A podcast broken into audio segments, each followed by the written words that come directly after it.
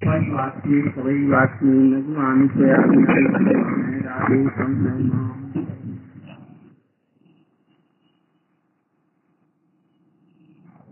का महीना है। आज मैं अपने गुरु पाक पद्मलित कबीरा प्रविष्ट विष्णु प्रत्यान के सब स्वामी महाराज जी के चरण कमलों में अनंत कोटि साष्टांग दंड ज्ञापन करते हुए आज श्रावण महीने में झूले के संबंध में बतलाने जा रहा हूँ। आप लोग मेरा सभी स्नेह आशीर्वाद ग्रहण करें। श्रावण का महीना बहुत ही ब्रज के लिए चारों ओर रिम झिम झिम झिम सुहावने उमड़ घुमड़ कर चारों ओर बादल छा रहे हैं। कभी वर्षा की फुहारें पड़ती हैं। चारों तरफ़ में हरियाली छाई है। यमुना में भी निर्मल निर्मल सुंदर मीठा जल भरा है। उसमें छोटी छोटी लहरें आ रही हैं। कमल के फूल उसमें लहरा रहे हैं। भौरे उसमें गुंजार कर रहे हैं। मानो श्रावण महीने का संदेश। शायद भी कुहक रही है। मोर आनंद के मारे नृत्य करने लगते हैं। और ऐसी दशा में ब्रज की जितनी भी लड़कियाँ हैं, बहुएँ हैं, वे अपने पिता के घर में जाकर झूले पर झूलना चाहती हैं। विशेष करके ब्रज में यह सबसे बड़ा त्योहार होता है। राधा जी की शादी हो चुकी है। वे जावत में हैं। अभी तक सिद्धांत भैया नहीं आया। बड़ी चिंता कर रही हैं। सावन का महीना में दो चार दिन, पाँच दिन, सात दिन चले गए। अभी तक सिद्धांत भैया नहीं इसलिए उनकी आँखें भी उमड़ने घुमड़ने लगती हैं। भीतर भीतर रोती हैं। इतने में सिद्धांत एक दिन राधा जी को लेने के लिए। नहीं सुनाई पड़ता? सुनाई पड़ रहा है? हेलो?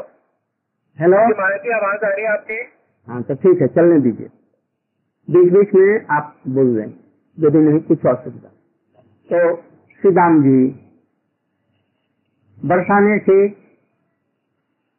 जावत में पहुँचे।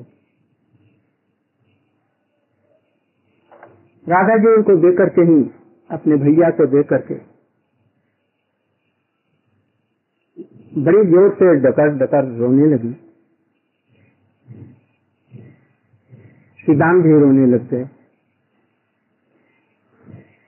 जब आवेश शांत हुआ तो बोली, भैया, क्या मेरे माता पिता जी मेरे भैया, मेरी छोटी बहन, अनंग मंजरी, क्या मुझे भूल गई है? श्रावण महीना प्राय समाप्त होने को आया। और पिताजी ने मुझे बुलाया नहीं। ये बहन, हम लोग कुछ व्यस्त थे। ही आने को सोच रहा था। कुछ आने में विलंब हो गई। राजा जी ने कहा, भैया तुम मेरी सास को जा करके उससे कहो जो मुझे भेज दे। वो मुझे भेजना नहीं चाहती। इसलिए पहले जाकर के उसे मीठी मीठी बोली और जो कुछ लाए हो वो सारी मिठाइयाँ उसे दो। और आभूषण सुनते हैं श्रीराम भैया कि हम जेठला के पास में गए, उन्होंने बड़े प्रेम से उसे प्रणाम किया। और उसे मीठी मीठी बातों से उसे प्रसन्न किया और जो कुछ उपहार लाए थे उसे दिया। आज अब सावन का महीना है। मैं अपनी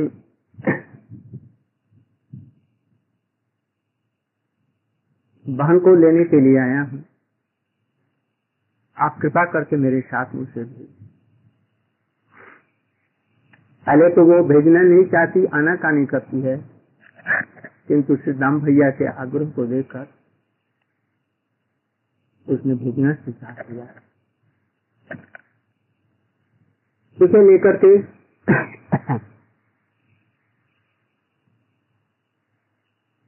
गाड़ी में बैठाया। गाड़ी मैंने विमान जैसा सजा हुआ। अच्छे अच्छे लहलों के द्वारा। सीमा पर आते ही राधिका जी सुना। ज़ोर ज़ोर से रोती हुई विलाप करने लग गई। मैया और पिताजी ने और पास पड़ोस की महिलाओं ने।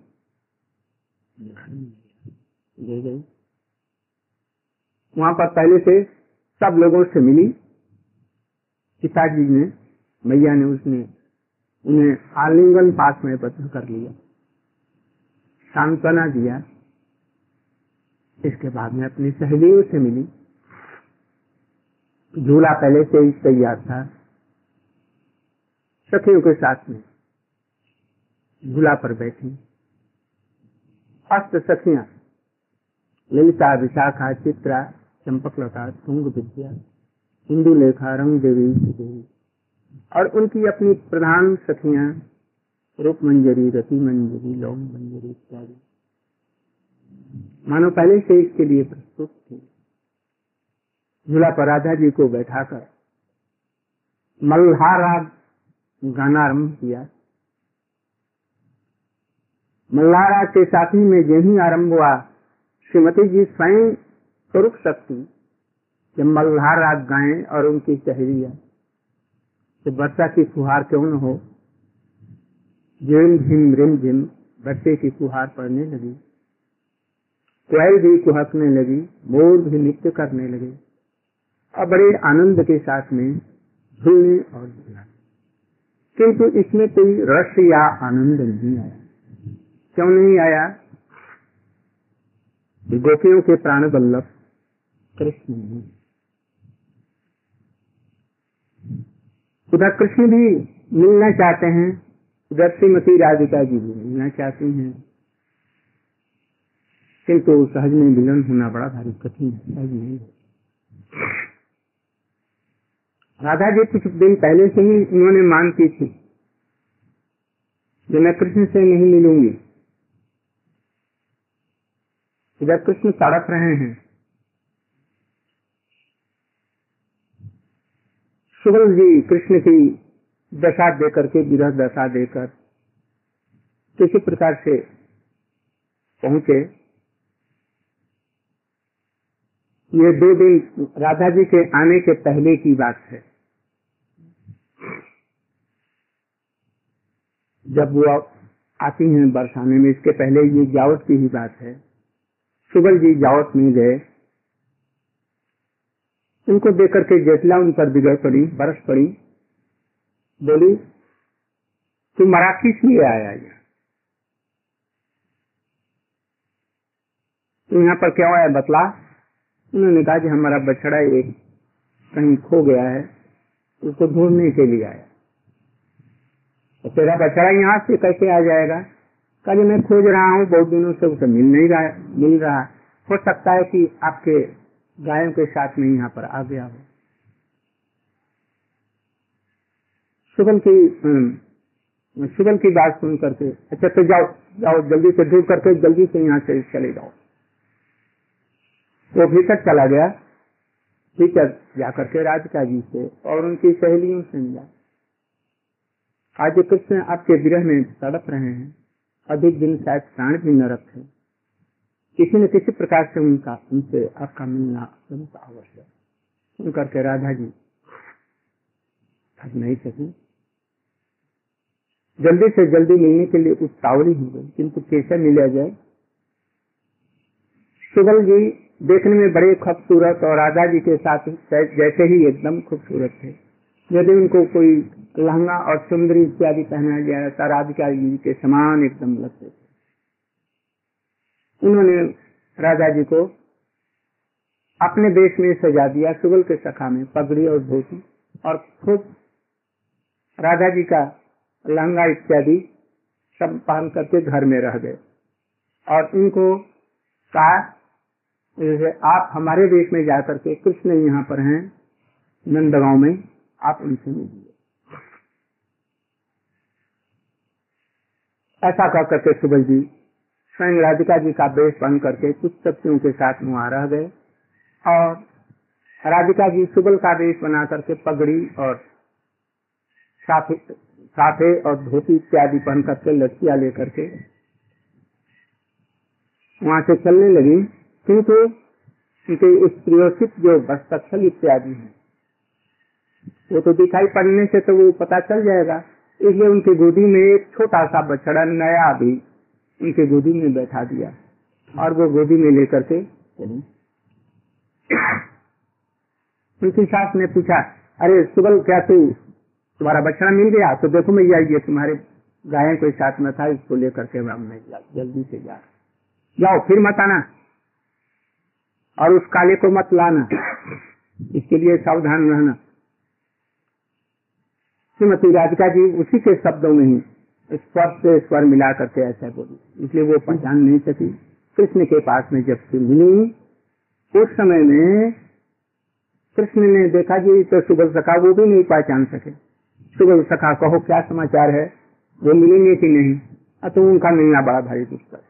चारों तरफ़ में पहरे और सब बैठा दिए गए हैं और वो खुद ही लठिया लेकर के खड़ी है और उनको आने नहीं देती। इसलिए वो भी बड़ी बड़ी विरह में कातर है उनका अनाश सुन करके कृष्ण हाय हाय करने लगे और तड़पने लगे अष्टसात्विक विचार उनके होने लगे मूर्छित जैसे होने लगे। इतने में सुबल बनी हुई राधिका जी ने अपने घूंघट उठा लिए और बछड़े को रख दिया और देखा जी ये तो श्रीमती राधिका जी खड़ी है। प्रेम से ये जबकि वहाँ पर पहुँची। बरसाने में जब गई तो दूसरे दिन कृष्ण को पता लगा वो एक देश, दूसरे देश में सजा कर और वहाँ पर मिले। सत्यों ने मल्हार राज के साथ में कृष्ण को झूलने पर बैठाकर और उन्हें झुलाने लगी। कृष्ण स्वयं बैठ करके झूले पर और राधिका जी को बैठा करके ऐसे झूलने लगे चोट से झुलाने लगे। राधिका जी ने उनको आलिंगन पास में बद्ध कर लिया। जो कृष्ण बहुत दिनों से नहीं, बहुत दिनों से चाहने पर भी राधा जी उनसे मिलते नहीं थे, मिलती नहीं थी। और आज स्वयं ही उनको पकड़ करके ऐसे बैठ गई, जैसे कि गिर न जाए, और कृष्ण की मुराद ऐसे पूरी हुई सखियाँ बड़े आनंद के साथ में उनको झुलाने लगी। इस प्रकार से सावन का महीना में झूलन में ऐसी सब लीलाएँ हैं। जो कि कृष्ण और राधिका जी चाहने पर भी जो नहीं कर सकते। वो झूलन में झूले पर वो सब लीलाएँ उनकी होती हैं और सखियाँ बड़ी आनंदित होती हैं उन्हें मिला करके कृष्ण भी आनंद। इस प्रकार से सावन का महीना वो बरसाने में ही रहती हैं और वहीं पर कृष्ण से भी मिलती हैं और प्रतिदिन झूले में झूलती हैं। और शक्तियाँ भी आनंदित होकर के झुलाती है। कभी कभी राधा और कृष्ण दोनों मिलकर के शक्तियों को भी झुलाते हैं हम आनंदित होते हैं। इस प्रकार से अभी भी ब्रज में ये रीति चली आ रही है कि सभी जितनी भी लड़कियाँ हैं, जिनकी शादी कहीं बाहर में हुई है या ब्रज में, पिता उसे बुलाते हैं, भैया उसे बुलाने आते हैं। और वो सभी अपने पिहर में जाकर वहाँ पर झूले रहते हैं। आम की डाली में, कदम्ब की डाली में, और वहाँ पर सब इसी भावना से कृष्ण और राधा जी के कीर्तनों को करते हुए सभी लोग ये सब जो लीलाएँ हैं, हमारे गोस्वामियों ने, विशेष करके रूप गोस्वामी इत्यादि जी ने, कृष्णदास कविराज गोस्वामी ने श्री विश्वनाथ चक्रवर्ती ठाकुर अपने अपनी कृष्ण भावनामृत संग्रह में गोविंद लीलामृत। में और उप गोस्वामी ने अपने उज्जवलीन मणि ग्रंथों में इसका ग्रंथन किया है। मुक्त महापुरुष लोग अपने सिद्ध शरीर से मंजरी या गोपी रूप में चौबीसों घंटे बैठकर इन्हीं लीलाओं का चिंतन करते साधारण लोगों के लिए संभव नहीं जब की साधक अपने गुरु और वैष्णव के अधीन रहकर भजन साधन करते करते, उत्तमा भक्ति का साधन करते हुए, जब उसके सारे अनर्थ दूर हो जाते हैं काम क्रोध, लोभ, मौत, मोह सब दूर हो जाते हैं। नष्ट प्रायेशु अभद्रेशु नित्यम भागवत सेवया। भगवते उत्तम। श्लोके भक्ति भवती। जब उसकी भक्ति निष्ठा में बदल जाती है और उसके बाद रुचि और आसक्ति आती है तो भजन के परिपक्व होने पर स्वरूप शक्ति की हलादनी और संबित की सार भक्ति वृत्ति जिसको शुद्ध सत्य कहते हैं जीवों के हृदय उस समय में जीव अपने स्वरूप की कुछ झलक आभास के रूप में दर्शन करता है और उपलब्धि करता है। गुरु उस समय समझ करके उसको इसी प्रकार के एकादश भाव देता है। तुम्हारा नाम क्या है? स्वरूप कहा है? कहाँ बास है? कैसे तुम्हारे वस्त्र हैं? कैसे तुम्हारे भाव है? तुम पाली पाल्यदासी तुम कैसी है? और तुम्हारी सेवा क्या है? इस प्रकार के एकादश भाव है। उन भावों को गुरु उनको देता है। ये रूपानुगा पद्धति है भजन की। इसके द्वारा सब लीलाओं का चिंतन करते करते भगवान की कृपा से, भक्तों की कृपा से, गोपियों की कृपा से, स्वरूप शक्ति और भक्ति वृत्ति की कृपा से ये सब चिंतन अपने आप होने लगता है। लीलाओं की माला बन जाती है। इसी लीलाओं के चिंतन को सारस्वती लीला चिंतन करते कहते हैं। ये साधारण भक्तों के लिए, अनर्थ मुक्त लोगों के लिए, ये किसी किसी एक दुर्लभ भक्तों का है। हमारे भजन का यही उद्देश्य है। श्री चैतन्य महाप्रभु इसी चीज़ को देने के लिए जगत में पधारे थे चैतन्य महाप्रभु बड़े करुण हैं, बड़े रसिक हैं। रसिक होने के नाते श्रीमती राधिका जी के भावों का आस्वादन करने के लिए आए और करुण होने के नाते रागानुगा मार्ग की शिक्षा देने के लिए। यही रागानुगा मार्ग है। रूप गोस्वामी के अनुगत्य के बिना उनके अनुगत्य जीव गोस्वामी, रघुनाथ दास गोस्वामी, कृष्णदास कविराज गोस्वामी इत्यादि हैं, नरोत्तम ठाकुर हैं। इनके अनुगत के बिना, इनके भावों को ग्रहण किए बिना, कोई भी इस लीला में प्रवेश नहीं कर सकता। ये जो परम सौभाग्यवान जीव हैं, इनके लिए ही ये चीज़ क्योंकि चैतन्य महाप्रभु आकर के सब साधारण में इस चीज़ों को वितरण किया। थोड़ी सी भी किसी ने गुण देखा, थोड़ा सा भी तो उनके लिए इन चीज़ों को प्रकाश किया। ये सौभाग्यवान जी सब ये इस चीज़ को पा करके और इस दुर्लभ भजन साधन में प्रवेश तब इन लीलाओं का चिंतन कर सकेंगे। तब राधा कृष्ण का प्रेम क्या है? महाभाव किसको कहते हैं? हुँ? अथवा प्रेम, स्नेह, मान, प्रणय, राग, अनुराग, भाव, महाभाव इत्यादि किसको कहते हैं, सब कोई समझ और जब इन अवस्थाओं में आएगा, अंततः प्रेम की भूमिका में जब आएगा, तब कुछ कुछ इन लीलाओं को समझने के लिए योग्य हो सकता है। इतना डेवलप चैतन्य महाप्रभु जी, इतनी कृपालु है कि इन्होंने जो सामने आया, उसको कृष्ण तो इसलिए आप लोग परम सौभाग्य हैं जो चैतन्य महाप्रभु की लाइन में उनकी अनुगत्य में आप लोग भजन करने की कुछ इच्छा केवल मंदिर बनाने के लिए, केवल इधर उधर पैसा कमाने के लिए, या और कुछ जो आजकल साधारण रूप में और जगहों में चल रहा है, इसके लिए। ये दुर्लभ भजन देने के लिए ही स्वामी जी भी वहाँ पर पधारे थे। और इतना कष्ट किया था, इतने प्रचार केंद्र खुले थे। आज कल इन सब चीज़ों का सर्वथा अभाव हो रहा है। ऊपर से बड़े बड़े मंदिर बन रहे हैं, बिगड़ रहे हैं, लोग आते हैं और कुछ दिनों के बाद में भजन में रस नहीं मिलता, वो छोड़ करके चले जाते इसलिए आप लोग भजन के उद्देश्य से महाप्रभु के आंतरिक भावों को समझने की चेष्टा करेंगे और इसमें प्रयास करें। इसलिए आदो श्रद्धा तथा साधु संग अथ भजन क्रिया तथो अनर्थ निवृत्ति, निष्ठा, रुचि, आसक्ति तक पहुँचने के लिए, भाव तक पहुँचने के लिए चेष्टा हमारे अंदर जो अनर्थ है इसको दूर करें और अनुकूल जो भक्ति के हैं, उस सबको ग्रहण करें।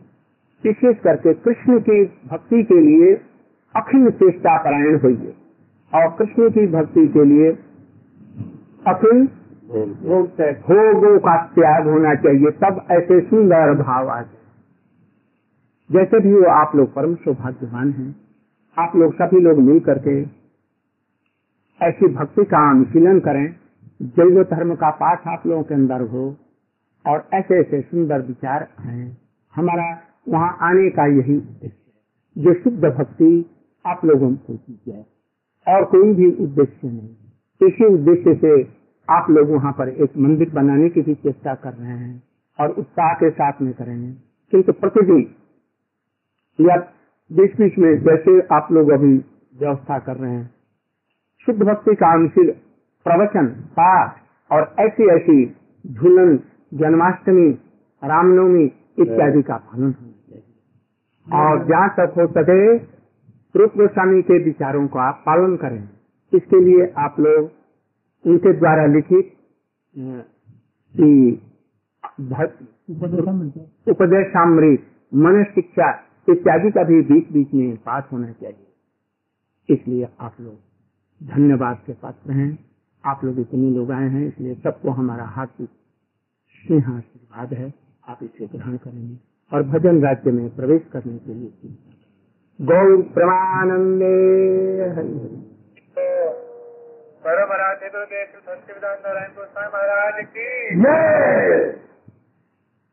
धन्यवाद ठीक है महाराज जी बहुत आपका धन्यवाद। आपने अपना कुछ समय दिया हम लोगों को। हाँ। मैं आशीर्वाद देंगे कि आपके उपदेशों का पालन कर सकें। हाँ। आप लोग नियमित रूप से ऐसे ही कभी कभी बैठेंगे और हमको कहेंगे तो मैं बीच बीच में कुछ बोल दिया करूँगा। और मैं अब हमारे यहाँ पर आजकल मैं खूब एकादशी से ही बड़े अधिक परिमाण में वृंदावन में झूलन हम लोग मनाने जा रहे हैं।